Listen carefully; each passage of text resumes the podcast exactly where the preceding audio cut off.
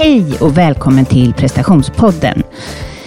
Eh, jag heter Caroline Norbeli och jag driver den här podden för att sprida kunskap om stress. Jag gör också det här för att jag vill ta reda på hur lever man i den här världen och mår bra. Och dessutom vill jag att den här podden ska inspirera dig till förändring.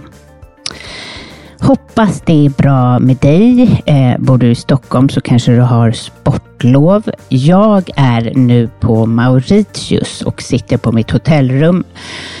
Eh, och jag är här med mina barn och min man. Ehm,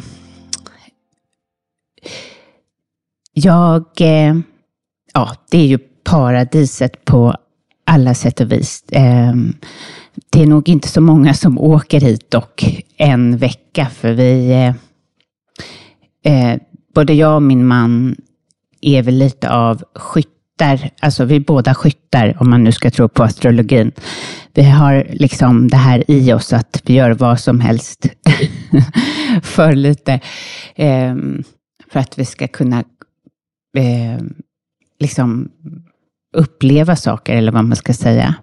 Men det har ju väldigt mycket med att jag har gjort en stor förändring i mitt liv, att jag förstår att vi måste börja leva nu. Eh, och man kan ju inte såklart åka eh, bort eh, och resa varenda lov för det. Men Eh, ja, mitt förra år kantades jag av eh, ganska traumatiska händelser och eh, dessutom, alltså herregud, jag, jag befinner mig verkligen i att vara fem, nästan 50 och ja, om två år är jag nästan 50. Och dessutom, ja, men, min man, mans mamma har Alzheimers eh, och har nu fått kommit in på ett hem och det, och det är helt banalt. Det var ju liksom bara några år sedan som man kände att liksom allting var som vanligt. Och, ja, ni som är i vår, min ålder förstår ju eh, den här känslan. Jag, jag har i alla fall väldigt drabbats av den. Och, och grattis till dig som inte är i den känslan. Men det jag vill säga med det här är att eh, det är inte alla dagar man kan åka bort eller göra någon så, något sånt här. Men det är så otroligt klyschigt eh, att, att, att säga att man ska leva varje dag. Men det är alldeles för många dagar med tanke på att vad som helst kan hända när som helst. Och eh, det är alldeles för... Eh, ja, livet känns väldigt kort när man har börjat nå den här åldern. Usch, det här låter ju jättedeppigt. är jag i 50-årskrisen? Kanske. Ska ni behöva lyssna på det här? Nej, men det, det är de här tankarna som får mig. Förut har jag skjutit upp jättemycket. Jag är uppväxt med att man ska skjuta upp saker, eller jag har i alla fall trott det. Eh, jag har en pappa som har jobbat väldigt hårt och eh, av den anledningen har jag trott att det är det man ska göra och att unna sig är någonting fult. Att liksom, eh, det har jag verkligen. Ehm, jag kommer ihåg att jag blev rätt chockad på min 30-årsdag när pappa sa till mig, du Caroline, vet du vad livet handlar om? Det handlar om att ha kul. Jag kunde då inte ta in det. Vad snackar han om? Det har, för han har ju visat mig någonting helt annat. Han har visat mig att det viktigaste är att jobba. Har man inget jobb så han bryr sig inte riktigt om vad man har för jobb, utan bara man jobbar och gör sitt bästa, eh, det, det är det absolut viktigaste. Så Många av mina vänner kan säkert skriva under att jag, är, jag har retroaktivt varit väldigt dålig på att ta, liksom, ja, att åka själv på retreat eller att lägga ner pengar på mig själv. Ehm, så ja, nu är det dags. Ehm, och det är dags nu när jag har nått den här åldern. Ehm, och jag det, jag får fortfarande, som ni hör, brottas med att, att, jag, att jag gör det. Både inför mina föräldrar och eh, inför mig själv. Men eh, livet är ju nu, så det är ju bäst att bara göra det helt enkelt.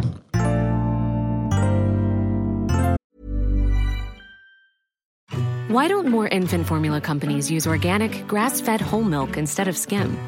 Why don't more infant formula companies use the latest breast milk science? Why don't more infant formula companies run their own clinical trials? Why don't more infant formula companies use more of the proteins found in breast milk? Why don't more infant formula companies have their own factories instead of outsourcing their manufacturing? We wondered the same thing. So we made ByHeart, a better formula for formula. Learn more at byheart.com. Ever catch yourself eating the same flavorless dinner three days in a row? Dreaming of something better? Well, HelloFresh is your guilt free dream come true, baby. It's me, Gigi Palmer. Let's wake up those taste buds with hot, juicy pecan crusted chicken or garlic butter shrimp scampi. Mm. Hello Fresh. Stop dreaming of all the delicious possibilities and dig in at HelloFresh.com. Let's get this dinner party started. A lot can happen in three years, like a chatbot may be your new best friend. But what won't change? Needing health insurance. United Healthcare Tri Term Medical Plans, underwritten by Golden Rule Insurance Company, offer flexible, budget friendly coverage that lasts nearly three years in some states. Learn more at uh1.com. Quality sleep is essential. That's why the Sleep Number Smart Bed is designed for your ever evolving sleep needs. Need a bed that's firmer or softer on either side? Helps you sleep at a comfortable temperature? Sleep Number Smart Beds let you individualize your comfort so you sleep better together. JD Power ranks Sleep Number number 1 in customer satisfaction with mattresses purchased in-store. And now, save 50% on the Sleep Number limited edition Smart Bed for a limited time. For JD Power 2023 award information, visit jdpower.com/awards. Only at a Sleep Number store or sleepnumber.com. Jag har platser kvar i min coaching. Är det så att du är intresserad av att eh, komma till mig som coach, alltså du kanske är intresserad av att minska stress, prestationskrav, du kanske drömmer om att göra något annat, du kanske vill lära dig att leva mer och vara mer närvarande och att njuta mer av livet och kunna liksom ja, stoppa det här att livet bara passerar. Um, ja, vad det nu än är så är du varmt välkommen och eh, signa upp på carolinorbeli.com och på min hemsida så finns det mängder med recensioner av mina tidigare klienter som Eh, ja, som har skrivit helt enkelt recensioner och det finns även på eh, mitt Instagram, Caroline Norbeli coaching. Jo, jag har platser kvar på min eh, yoga och vandringsresa till Deja den 22 till 25. Och eh, ja, vi ska ju yoga och eh, promenera i bergen och vi ska eh, äta god hälsosam mat lagat av en kock och bo i ett lyxhus i bergen och se ut över havet. Eh, ja, alltså miljön är helt fantastisk. Jag behöver knappt göra någonting för att det här retreatet ska bli bra, för att bergen är så lä läkande. Så gå in på carolinorbeli.com och, sign, eller, och eh, be om mer information eh, om retreatet. I det här avsnittet har jag intervjuat Josefin Jönsson och Eh, hon har ett företag som heter Happy performance. Och i det här avsnittet så pratar vi om just prestation och hur man ska må bra och hur det kan vara att inte må bra när man presterar. Eh, hon delar med sig med sin egen hälsoresa och idag så jobbar hon som hälsoutvecklare och arbetar med att utveckla verksamheter och har utvecklat över 200 verksamheter. Eh, hur som helst, eh, lyssna till ett jätteinspirerande avsnitt med Josefin Jönsson. Hej och välkommen till prestationspodden Josefin. Tack så mycket. Hur har din dag sett ut? Eh, ja, min eh, dag har eh, varit riktigt bra. Jag har varit ute hos en kund här i Stockholm där jag har haft både möten med ledningen och även haft en del MI-samtal med en hel del medarbetare. Eh, och kund, då tänker folk kanske, hur, vad, jobbar, vad jobbar du med? Ja, jag är hälsoutvecklare och arbetsmiljöstrateg. Så jag jobbar egentligen med att skapa mer välmående och friskare arbetsplatser. Vad är det för, vad ska jag säga, vad är det för händelse tänkte jag? Eller det är ofta, för det ligger ofta någon, någon anledning varför man börjar själv jobba med hälsa. Vad är din? Ja, alltså i grunden är det att jag är gammal elitidrottare. Eh, och som gammal elitidrottare både inom faktiskt simning och dragbåtspaddling eh, Ehm, så lär man sig väldigt tidigt hur viktigt det är att må bra för att det ska gå bra. Ju bättre jag tar hand om mig, ju bättre förutsättningar jag ger mig själv, eh, ju bättre kommer jag prestera. Och redan där växte intresset för hälsa och jag insåg att det var likadant både när jag pluggade eh, under studietiden men också när jag kom ut i arbetslivet. Eh, och då insåg jag också att där fanns inte alltid samma hälsotänk. Eh, så att jag valde att eh, plugga till hälsoutvecklare via Göteborgs universitet och eh, där växte som sagt intresset av hälsa och att komma ut och göra skillnad i arbetslivet. Ja, vad spännande. Så berätta då om din karriär du hade innan.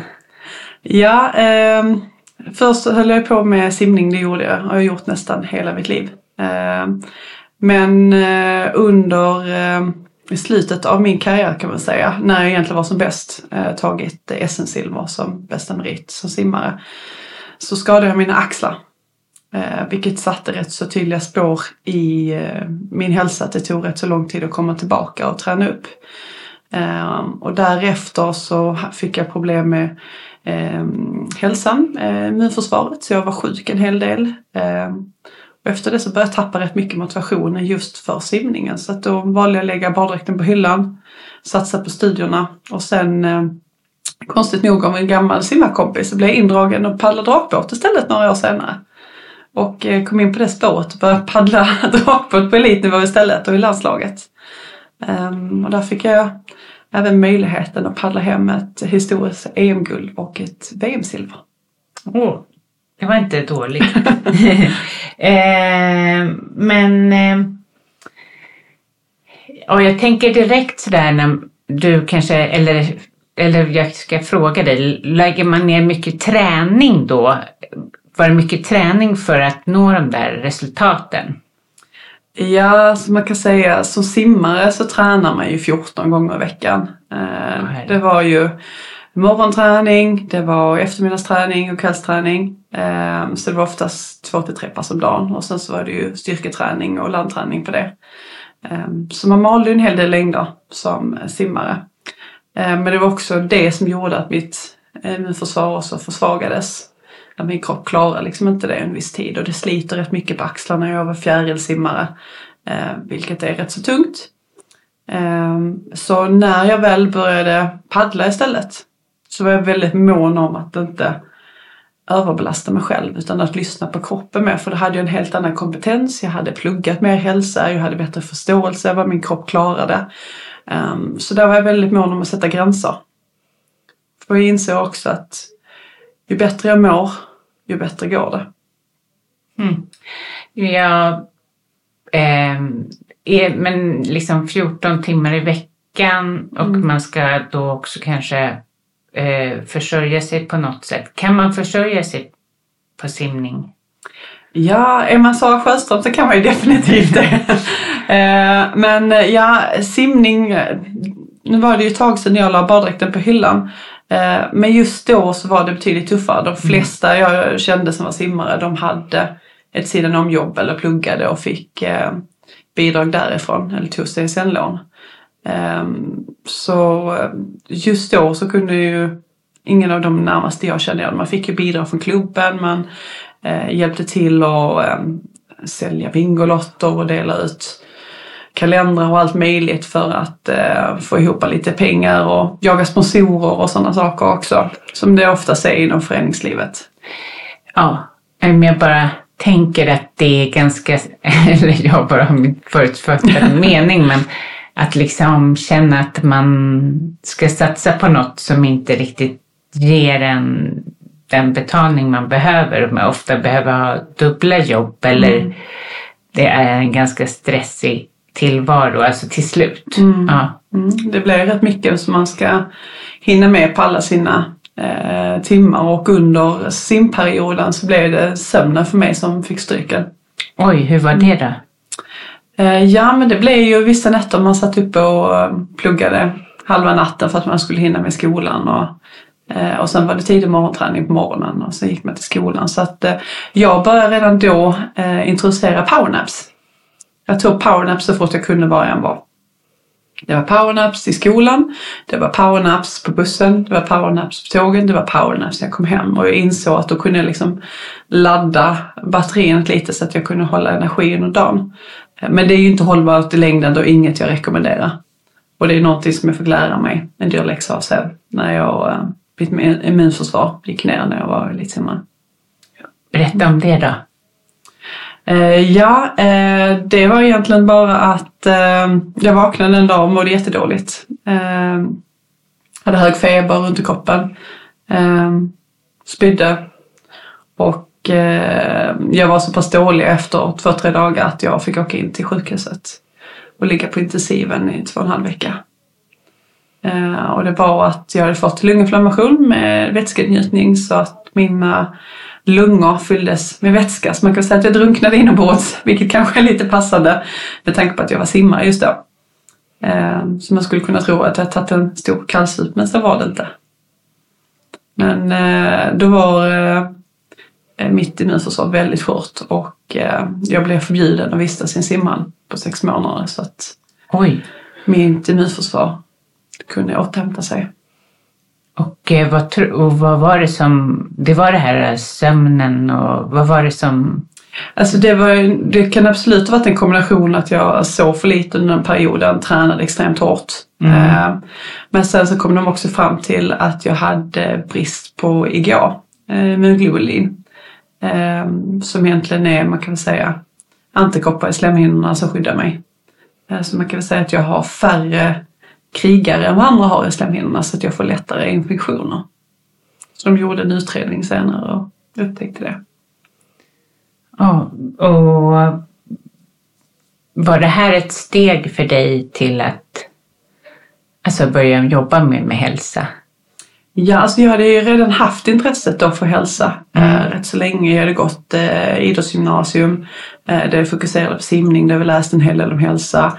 Eh, jag hade varit med i juniorlandslaget, ungdomslandslaget en liten period och där fick man också en hel del eh, föreläsningar av eh, nutritionister och eh, ja, olika typer av föreläsare som kom dit. Utbilda oss mycket som möjligt men även inom simklubben. Um, och när jag inte kunde hålla på med idrott så tänkte jag, men vad ska jag göra då? Vad ska jag då hitta på med? Och då kände jag rätt så lätt, ja, men jag, jag hittade någon kurs eller någon så här utbildning som jag kanske ska läsa som är inom det syftet. Um, och då började jag plugga um, en hälsokurs som heter Positive Psychology eller ja, psykologi och inflytande var lite blandat. Jag kommer inte ihåg exakt vad den hette men det var på Lunds universitet. Och där började intresset växa av att jag tyckte det var väldigt spännande och intressant att se hur man faktiskt kunde förändra sina förutsättningar genom att eh, boosta sig själv och egentligen ta hand om sig själv. Och hur mycket bättre man faktiskt kunde må, både fysiskt och psykiskt och socialt genom att ta hand om sig själv. Ja, vad intressant. Men jag tänker så här, alltså när man lyssnar till dig med dina olika, eh, din bakgrund inom simning och eh, dra, dragbåtspaddling, ehm, att prestation eh, är en, en central del i ditt liv. Ja. Hur mår du av prestation? Eh, ja, jag skulle ljuga om jag sa att det inte gav mig en kick. För det gör det. Eh, det hjälper mig att sätta mål, det hjälper mig att eh, driva mig själv fram, framåt och jag får definitivt energi av det. Jag gillar att prestera. Eh, och jag hade under en lång period eh, faktiskt till och med prestationsångest. Där jag kände att jag alltid behövde vara bäst. För att så simmare som jagade hundradelar. Och det är så små skillnader som kan betyda om du kommer etta eller om du kommer sist i ett hit om det är riktigt, riktigt jämnt. Det kan vara att du gjorde ett litet felsteg eh, när du stod på pallen och sköt ifrån. Det kan vara att du missade vändningen lite. Det kan vara att du tog eh, ett helt armtag till istället för att glida in i mål. Um, och då blir det att du går in och liksom jobbar på små, små, små, små, små delar hela tiden. Och du blir väldigt kritisk mot dig själv för du får hela tiden konstruktiv fiber hela tiden du kan utvecklas. Och du jagar det till en sån marginal att det har en tendens att smitta av sig på annat. Att för mig var det i alla fall så att det smittade av sig till exempel på studierna. Att fick man MVG så var det väl liksom som det var då, det betygssystemet. Att varför fick man inte alla rätt? Um, varför fick jag ett minus där? Att det, blev, det kunde bli lite för mycket också. Um, och samma sätt att man typ i arbetslivet att man börjar jämföra sig själv, att man hela tiden vill ha bekräftelsen av att vara bäst och ligga på topp och prestera. För man insåg också då, det var då man fick uppmärksamhet, det var då man kände sig sedd. Och det kunde också bli ett litet av ett beroende.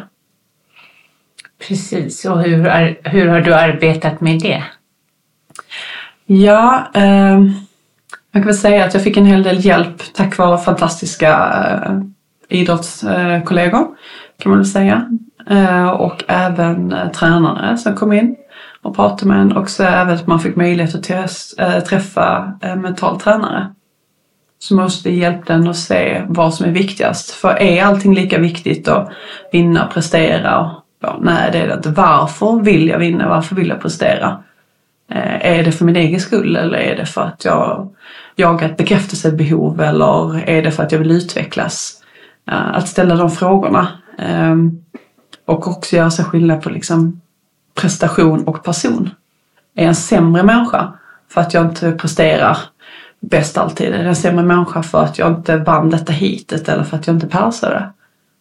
Nej, det är jag inte. Kanske har jag precis varit sjuk eller kanske har jag eh, inte haft möjlighet att kunna förbereda mig. Jag kanske varit skadad eller varit iväg på semester eller någonting annat. Eller, eh, att man börjar titta på fler faktorer för att faktiskt kunna göra skillnad på prestation och person. Mm. Ehm, och det hjälpte mig otroligt mycket. Ja. ja, det är så lätt att bara stå där och bara mm. tänka sig varför lyckades jag inte nu? Mm. Eh, och klandra sig själv just då mm. i mm. stunden. Jag tror att det är många som lyssnar som äh, känner igen sig, även jag. Alltså, en, en motgång kan slå så hårt på hela en själv fast det kanske bara säger ja men du hade inte ätit eh, mellanmål. Du, eller liksom det kanske finns faktorer då mm. som gjorde att du inte var den bästa mm. coachen eller mm. bästa vad det nu är. Mm. Ja. Och det kan jag säga, alltså speciellt under studietiden, jag kommer ihåg det var ett tillfälle eh, det, hade, det var riktigt illa när jag hade prestationsångest att eh, eh, jag vägrade gå till skolan. Jag satt och grät hemma. Eh, och min mamma kom fram till mig och frågade liksom, vad var det som hänt? Eh, och då berättade jag att jag hade simmat, vi hade flera prov och då var det en en läxa som jag inte har hunnit plugga tillräckligt mycket på. Eh, och vår lärare var rätt så hård och var liksom, fick du inte MVG på alla läxor så fick du aldrig MVG-betyg även om du hade MVG på alla proven. Ehm, och då var jag helt förstörd på grund av det för att jag visste att okej, okay, går jag dit nu och inte haft, hunnit förbereda mig ordentligt så var det betyget kört. Ehm, så att då, då insåg jag liksom efteråt, okej okay, men detta är inte normalt, jag ska inte behöva vara hemma för skolan för några sådana saker. Ehm, men just då var jag väldigt mycket uppe i att det var jätteviktigt att alltid ha alla rätt. Ehm, och att alltid vara bäst på allting. Men det behöver man inte vara. Nej. Ehm. Ja, men eh, så då har du jobbat med det här själv och sen eh, har ju du ett företag som heter Happy Performance. Mm. Ja. Eh, så jag antar att det är en av delarna i, i ditt företag. Eh, ja, till viss del. Jag är ju som sagt utbildad hälsoutvecklare och arbetsmiljöstrateg och har pluggat på universitetet i sex års tid. Eh, och även läst till mig en, eh, en hel del kurser eh, under det. Ehm, jag skulle nu säga att under universitetstiden så lärde du också redan från början att det är inte lika viktigt att alla rätt på proven längre. Du behöver bara ha rätt på proven om du ska vara forskare till exempel. Då behöver du ha VG. Eh, annars räcker det att ha godkänt för att du ska ta det vidare. Eh, man inser rätt så tydligt att du kan inte sitta och plugga lika mycket på allt. Eh, för att det hinner du inte. Du hinner inte läsa igenom alla sidor. Du hinner liksom inte lära dig 100% allt. Utan man måste hitta andra strategier. Och i samband med då att jag var elitidrottare och hade, fick tillgång till en mental tränare så pratade vi väldigt mycket om det. Vilket gjorde att jag kunde släppa väldigt mycket min prestationsförmåga. Att jag kände inte att jag är inte värd sämre om jag inte har alla rätt. Eller om jag inte vinner alltid. Minns du mm. något han sa eller någon så uppenbarelse i coachingen mm. som gjorde att du kände just det här att du var värd någonting? Just då så vände hon på frågan. Istället skulle du säga att jag är värd mindre, att jag inte förtjänar att bli älskad, att jag inte förtjänar att eh, liksom simma eller vara med i detta laget om, du inte all, om jag inte alltid var på topp. Det skulle jag absolut aldrig känna, att hon inte skulle vara värdeälskad eller känna på topp. Och det, det, var, det var liksom att hjälpa se det från mm. eh, ett fågelperspektiv, att se det från någon annan. Att inse liksom, jag är inte så hård mot någon annan, varför är jag så hård mot mig själv? Och det gav en väldigt bra reflektion. Och det är någonting som jag har haft med mig väldigt mycket när jag hjälper andra eh, i mitt företagande. Det, jag brukar likna Eh, eller istället vända mm. på det på mm. så sätt att skulle du, om de nu har en dotter, mm. skulle mm. du vara likadan mot din dotter eller din mm. son? Eller skulle du tänka de tankarna när man kommer dit liksom till att bara, va? Nej, hon är ju värdefull hur hon än presterar. Men vi har ändå så svårt att applicera det på oss själva. Eh, och det här är ju en färskvara. Mm något man måste jobba på mm. ofta. Mm. Alltså att det, det kan komma tillbaka mm. när man minst anar det. Mm. Är man trött, hungrig, inte har mm. sovit mm. eh, och eh, kan ju prestera, eh, prestationsångesten komma krypande. Ja. Jag kan säga att jag jobbar rätt mycket med reflektion och det hjälper rätt mycket.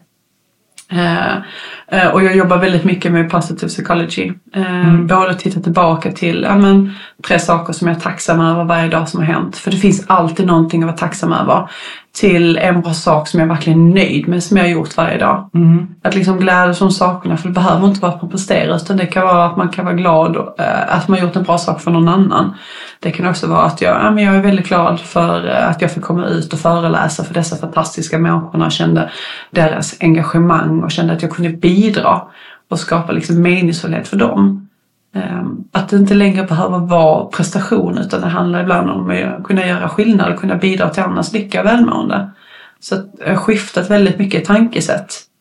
Ehm, och eh, att jag inte lägger samma, mycket, samma energi heller längre. Jag använder mig en hel del av som kontrollcirkeln.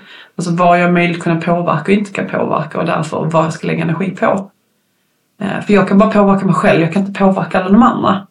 Är det någon som, eh, ska vi säga inom idrotten, som är bättre, är med på någonting eller slår mig på en tävling? Ja men det kan vara att personen kanske har övat och tränat mer, har mer erfarenhet eller kanske han är bättre dag än jag idag. Det betyder inte att jag är en sämre människa. Det mm. betyder kanske att om jag vill eh, slå den människan på eh, när jag tävlar eller springer eller vad det nu är jag gör så kanske det är att jag behöver träna mer, jag kanske utvecklas mer eller så kanske jag behöver se över någonting jag kanske gör annorlunda. Uh, hade jag tillräckligt mycket energi, jag sovit tillräckligt mycket så jag är tillräckligt pigg. Uh, för man inser oftast inte hur mycket de sakerna påverkar en. Utan se efter vad kan jag faktiskt påverka och vad kan jag inte påverka. Mm. Det är jättebra. Det är ofta det som stressar en mest mm. är ju kanske att man eh, stångas med en sak man inte kan påverka. Mm. Att det är det som liksom är grunden till en stress. Mm. Någonting som hela tiden pågår subtilt som man liksom mm. försöker trycka bort. Mm. Och att liksom vända sig mot det och acceptera den istället. Ja. Mm. Det kan ju även vara att man har eh, låg självkänsla och därför söker bekräftelse än andra. Det är många som gör det till exempel är yngre speciellt. Man söker kanske bekräftelse hos en förälder eller hos en kompis eller partner eller lärare eller vad det nu kan är. Mm. Eh, och tror ibland kanske att man inte förtjänar eh, kärleken och bekräftelsen annars. Eh, och det kan vara för att man märker att man, man får mer uppmärksamhet då. Mm. Eller man kanske inte känner sig sedd annars. Mm. Um, om du tittar tillbaka till dig själv när du var liten, mm. eh, för det pratas ju en hel del om det här med att man inte ska uppmuntra ens barns prestationer. Mm. Eh, känner du att det, ditt beteende kommer ifrån din barndom? Eh, delvis absolut. Ehm, eh, jag kan nog säga att jag jagade väldigt mycket min farfars eh, bekräftelse. eh, och jag kände att han såg mig betydligt mer när jag presterade bra. Um, han var så um, ehm, idrottsman och uh, han var, um, ja, ja men han lade mer märke till mig och gav mer uppmärksamhet just då. Så det var nog han jag jagade uppmärksamheten på mest och det förändrades nog faktiskt en hel del när han, när han gick bort. Um, för då behövde jag inte jaga den bekräftelsen längre. Um, jag har aldrig känt det, mamma har alltid varit jättebra liksom på att uppskattning att vi är bra som vi är och att liksom det viktigaste är att vi jobbar för det vi vill nå och kämpar men vi är alltid lika värda kärlek och så. Hon har mm. alltid varit fantastisk på det men eh, ja, just där var det nog, det var hans bekräftelse jag nog sökte väldigt mycket. Mm. Vad var han för idrottsman? Ja, alltså, jag kommer knappt ihåg. Eh, min morfar var mer egentligen idrottsman än honom. Eh, men eh, han höll på med det med bull och lite friidrott och lite mm. annat. Och det gjorde faktiskt i och min morfar också. Men ja, mm. han höll med på, jag tror med pensionärssporter. Det var mm. hans personlighet du var ute efter. Eller mm. liksom hans cred. Men det kan ju också vara så, eh, för den generationen, nu generaliserar jag, men de var ju lite mer stränga. Mm. Eh, kom inte hem med dåliga eller liksom, mm. det fanns en annan eh, jag, jag, jag, känner att min, mina, våra föräldrars generation mm. eh, kanske taggat ner något ifrån dem. Mm. Ja. Mm. Eh, men, men det är intressant hur det sitter i generna mm. och hur det påverkar genom olika generationer. Mm. Mm. Men även om man inte haft en sträng förälder när det gäller prestation och så kan det ju vara att man tar prestationen hårt inom sig. Alltså att man vill det själv. Mm. Och dessutom så är vi nog många som har sett våra föräldrar prestera hårt. Mm. Och de behöver inte säga så här, du ska också prestera hårt. Men mm. man tar ju efter det man ser. Mm. Ja, um Eh, min mamma har alltid liksom varit fantastisk i allt hon gjort. Hon var nästan till ensamstående med oss när vi var små och eh, alltid satt oss i första rum och alltid gjort allting för oss och kanske ibland till och med glömt sig själv ibland. Eh, alltid kört runt en på simtävlingar och träningar och fram och tillbaka och man undrar egentligen ibland hur roligt det var för henne att, att sitta på alla simtävlingar och bara sitta och titta på oss. simma längd efter längd varje helg från tidig morgon till sen kväll. Eh, men det gjorde hon så gärna. Mm. Mm, för hon ville stötta oss i det vi ville hålla på med och var verkligen en fantastisk mamma när vi växte upp. Och det är ju underbart, men ibland så mm. kanske den här gränslösa kärleken, mm. att man har sett att någon går in för något mm. gränslöst, mm. gör att man själv sen går in för det äh, gränslöst. Absolut. Men, ja, ja, men eh, prestera, jag brukar prata om att prestera från hjärtat hjärtat mm. och inte ifrån liksom din, ditt mind eller ja, mm. hjärnan. Mm. Vad tycker du om det då? Eh, nej men jag håller med. Du ska, det viktigaste är när det kommer till prestation att du gör någonting som är viktigt för dig. Eh, och att det verkligen är betydelsefullt, meningsfullt. Eh, för annars är det då liksom bara för saken i sig eller är det verkligen för din skull du gör det? Eh, och när du presterar från hjärtat, då tror jag också, ger man då in i det 100 procent, så tror jag också både att man får mer ut av det, eh, men jag tror också man har eh, större chans att faktiskt lyckas med det man vill nå. Ehm, jag brukar säga att jag gör ingenting eh, om jag inte känner att det är liksom någonting jag vill till 100 procent. Då gör jag det med 110 procent. Då gör jag det verkligen från hjärtat och framåt.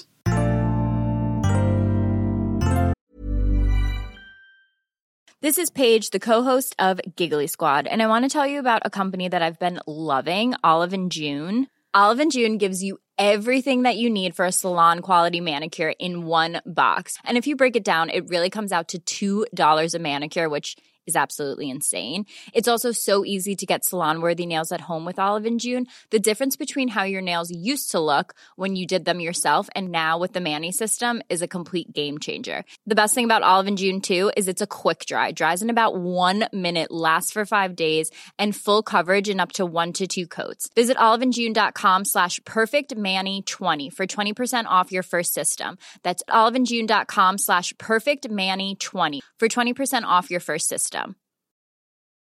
Ever catch yourself eating the same flavorless dinner three days in a row? Dreaming of something better? Well, HelloFresh is your guilt-free dream come true, baby. It's me, Kiki Palmer. Let's wake up those taste buds with hot, juicy pecan-crusted chicken or garlic butter shrimp scampi. Mm. Hello Fresh. Stop dreaming of all the delicious possibilities and dig in at HelloFresh.com. Let's get this dinner party started.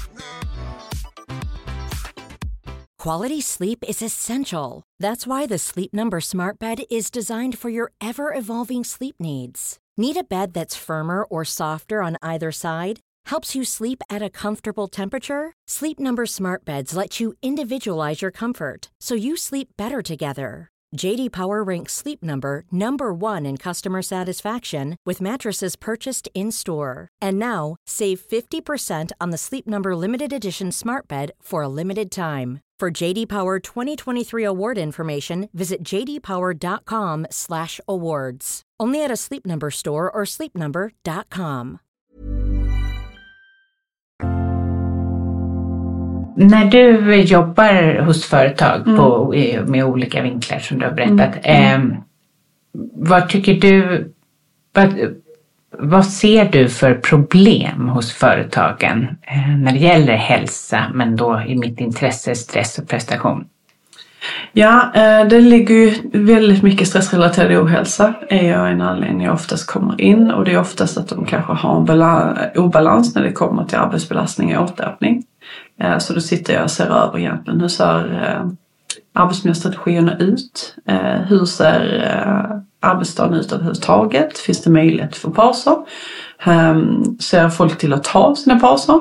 Finns det förutsättningar för pauser? Uh, för vi har ju olika behov av att ladda batterierna och på olika sätt. Ehm, um, vi till att ha rörlighetspaus till exempel som ett sätt att ladda batterierna. Finns det möjlighet för att gå in i lugn och ro och sätta sig själv? Kan man gå ut och gå och ta en liten promenad, och få lite frisk luft? Ehm, finns det möjlighet att liksom bara gå ifrån eller sätta sig och snacka med en kollega? För det är otroligt viktigt för att återhämtning som vi alla behöver se till att få varje dag för kontinuerligt eh, beror väldigt mycket på vad det är för typ av person, vilken situation du befinner dig i. Ehm, men också liksom vilken arbetsuppgift du har gjort och gjort. Så att ett typ av återhämtning passar kanske inte för alla. eh, I och med att vi är olika personer och olika preferenser med mera. Eh, men förutom just själva den stressrelaterade ohälsa så kan jag ibland också säga att eh, det finns en brist eller obefintligt arbetsmiljöarbete. Man jobbar inte med det kvalitativt och kontinuerligt.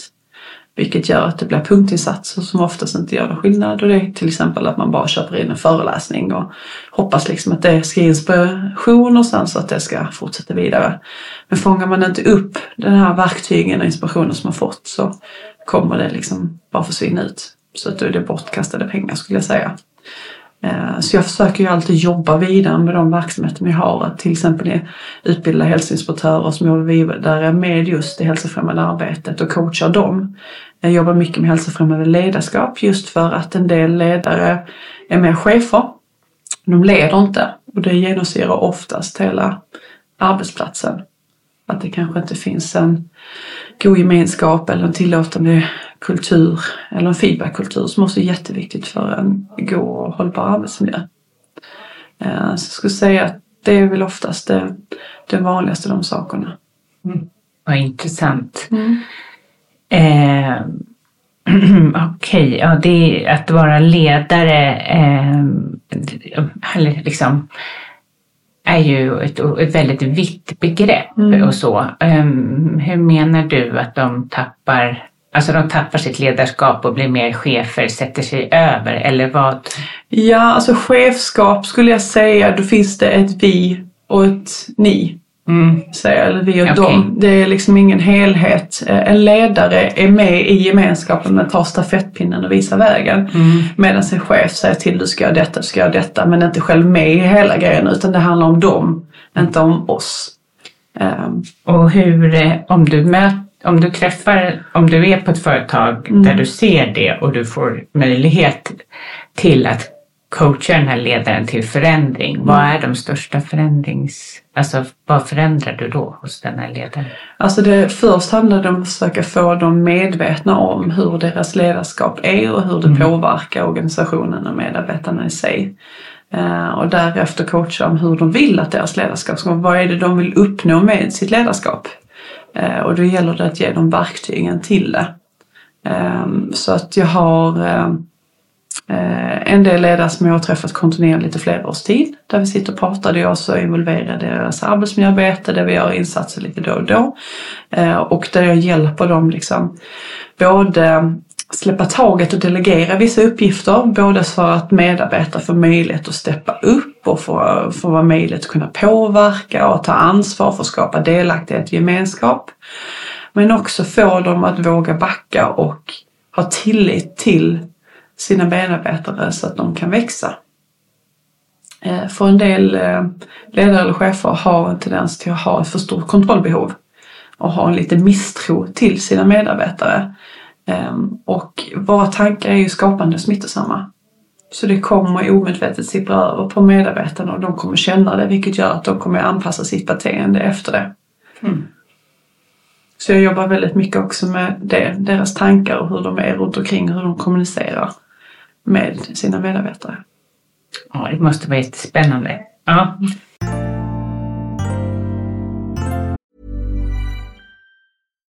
Why don't more infant formula companies use organic, grass-fed whole milk instead of skim? Why don't more infant formula companies use the latest breast milk science? Why don't more infant formula companies run their own clinical trials? Why don't more infant formula companies use more of the proteins found in breast milk? Why don't more infant formula companies have their own factories instead of outsourcing their manufacturing? We wondered the same thing. So we made ByHeart, a better formula for formula. Learn more at byheart.com. Hold up. What was that? Boring. No flavor. That was as bad as those leftovers you ate all week. Kiki Palmer here, and it's time to say hello to something fresh and guilt-free. Hello Fresh. Jazz up dinner with pecan-crusted chicken or garlic butter shrimp scampi. Now that's music to my mouth. Hello Fresh. Let's get this dinner party started. Discover all the delicious possibilities at hellofresh.com. Imagine the softest sheets you've ever felt. Now imagine them getting even softer over time. That's what you'll feel with Bowl and Branch's organic cotton sheets. In a recent customer survey, 96% replied that Bowl and Branch sheets get softer with every wash. Start getting your best night's sleep in these sheets that get softer and softer for years to come. Try their sheets with a 30-night guarantee. Plus, get 15% off your first order at bowlandbranch.com. Code BUTTERY. Exclusions apply. See site for details.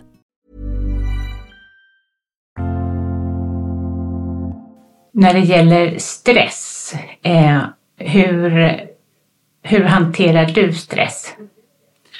Eh, stress är ju en naturlig del av vår vardag och stress är ju någonting som vi alla eh, känner av varje dag. Eh, det är stress som hjälper oss att prestera. Eh, men det är också stress som kan göra att eh, glaset sipprar över eh, och det blir svårt att få en balans i vardagen och få saker och ting att hänga ihop. Och det tror jag säkert vi alla råkar ut för var och varannan dag. Eh, men det jag har lärt mig väldigt mycket eh, för att kunna hantera min stress och få en balans idag det är att framförallt lyssna på min kropp varje dag. Hur mår jag? Att reflektera liksom. Vad behöver jag idag ge mig själv för förutsättningar för att jag ska må bra, för att jag ska orka energi? Kan det vara att okej, okay, men idag har jag sovit dåligt.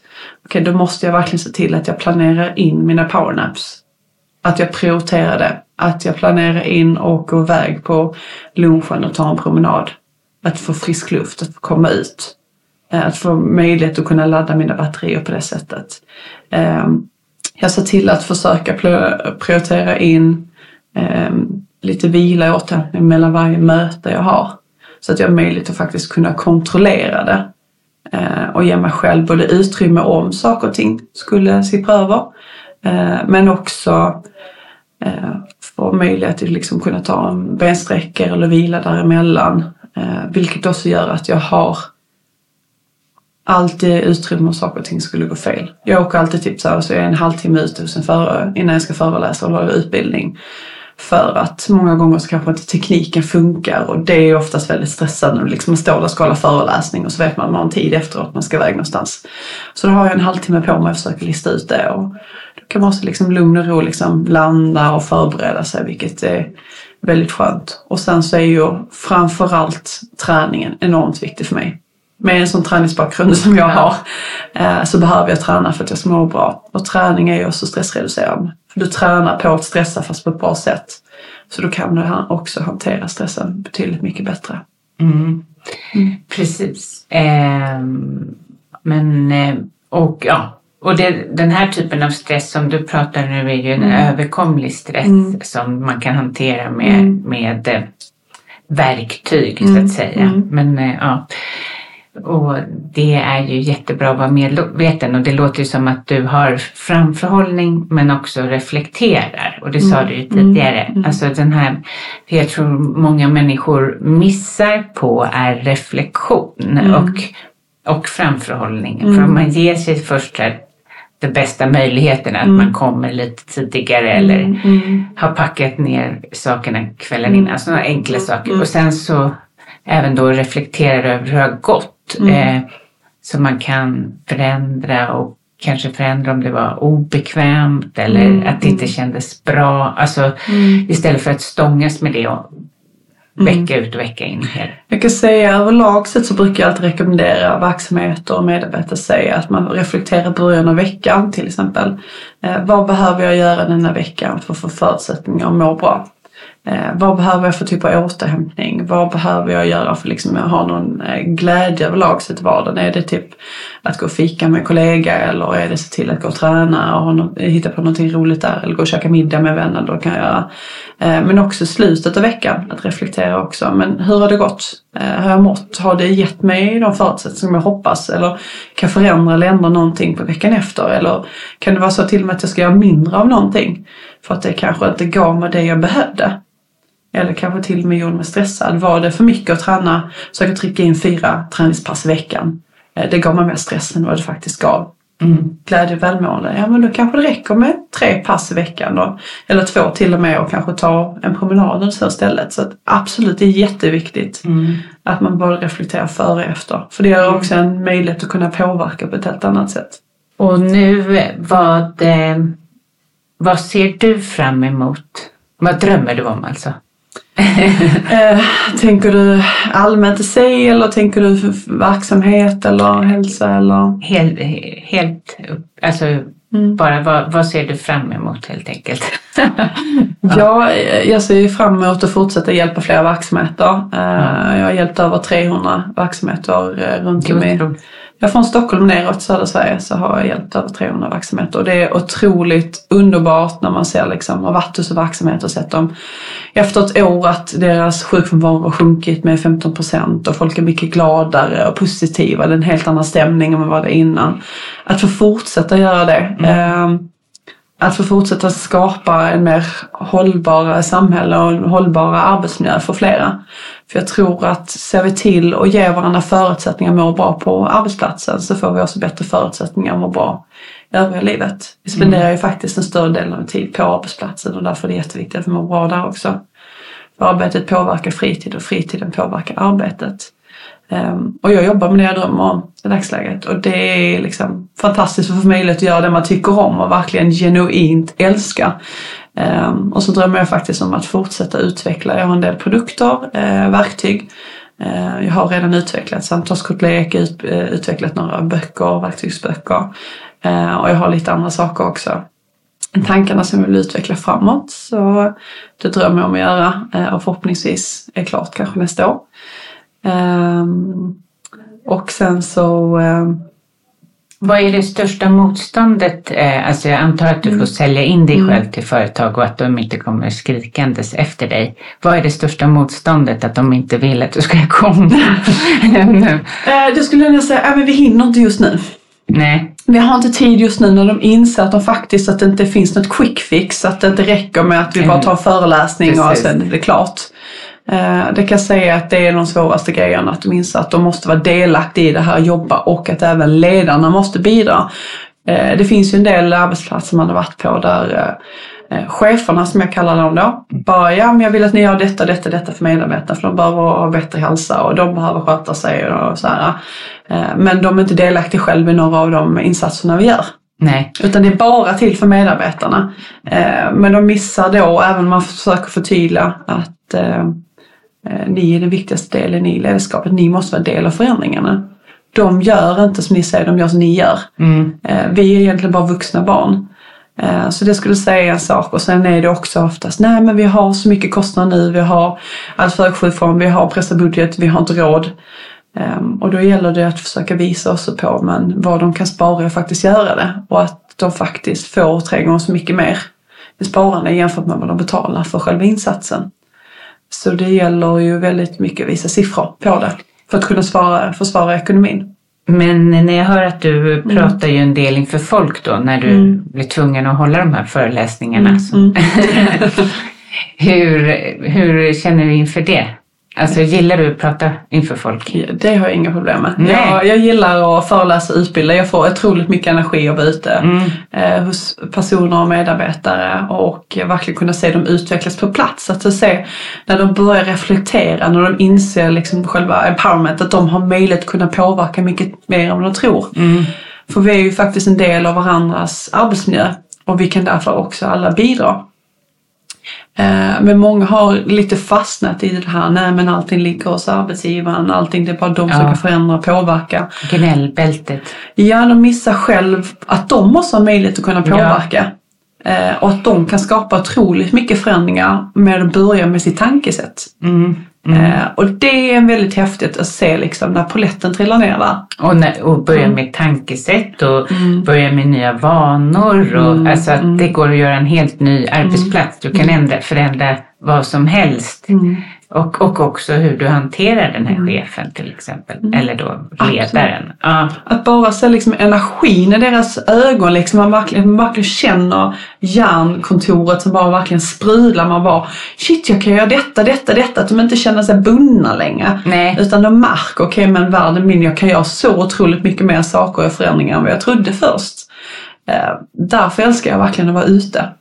Eh, jag gillar liksom inte att ha digitala föreläsningar utbildningar. Jag kan absolut ha det och jag har haft, haft det. Men jag föredrar att vara ute på plats för det gör otroligt mycket större skillnad. Du får ett helt annan kontakt och ett helt annat samtal. Och det brukar de hålla med om också. Vad härligt. Men om det är någon som vill komma i kontakt med dig, vad ska de vända sig då? Ja, de hittar mig bland annat på min hemsida eh, www.happyperformance.se och sen har jag också en Instagram där jag delar med mig om en hel del verktyg, eh, lite nya artiklar, information, eh, forskning och en del av det arbete som jag faktiskt gör. Och då hittar de mig som sagt också på snabla Happy Performance. Så får man jättegärna kontakta mig där. Ja, tack snälla för att du kom hit. Det var verkligen superintressant med gemensamma intressen. ja. Tack så Tack så jättemycket för att mycket. fick komma. ja, Tack snälla till dig som lyssnar. Är det så att du tycker om podden så blir jag inte ledsen om du sprider till andra eller går in på prestationspodden och lämnar en recension. Ehm, ha en underbar vecka så hörs vi nästa vecka. Då är allt som vanligt och jag är tillbaka på Yogamana. och det blir också jättebra. Ha det bra. Hej hej!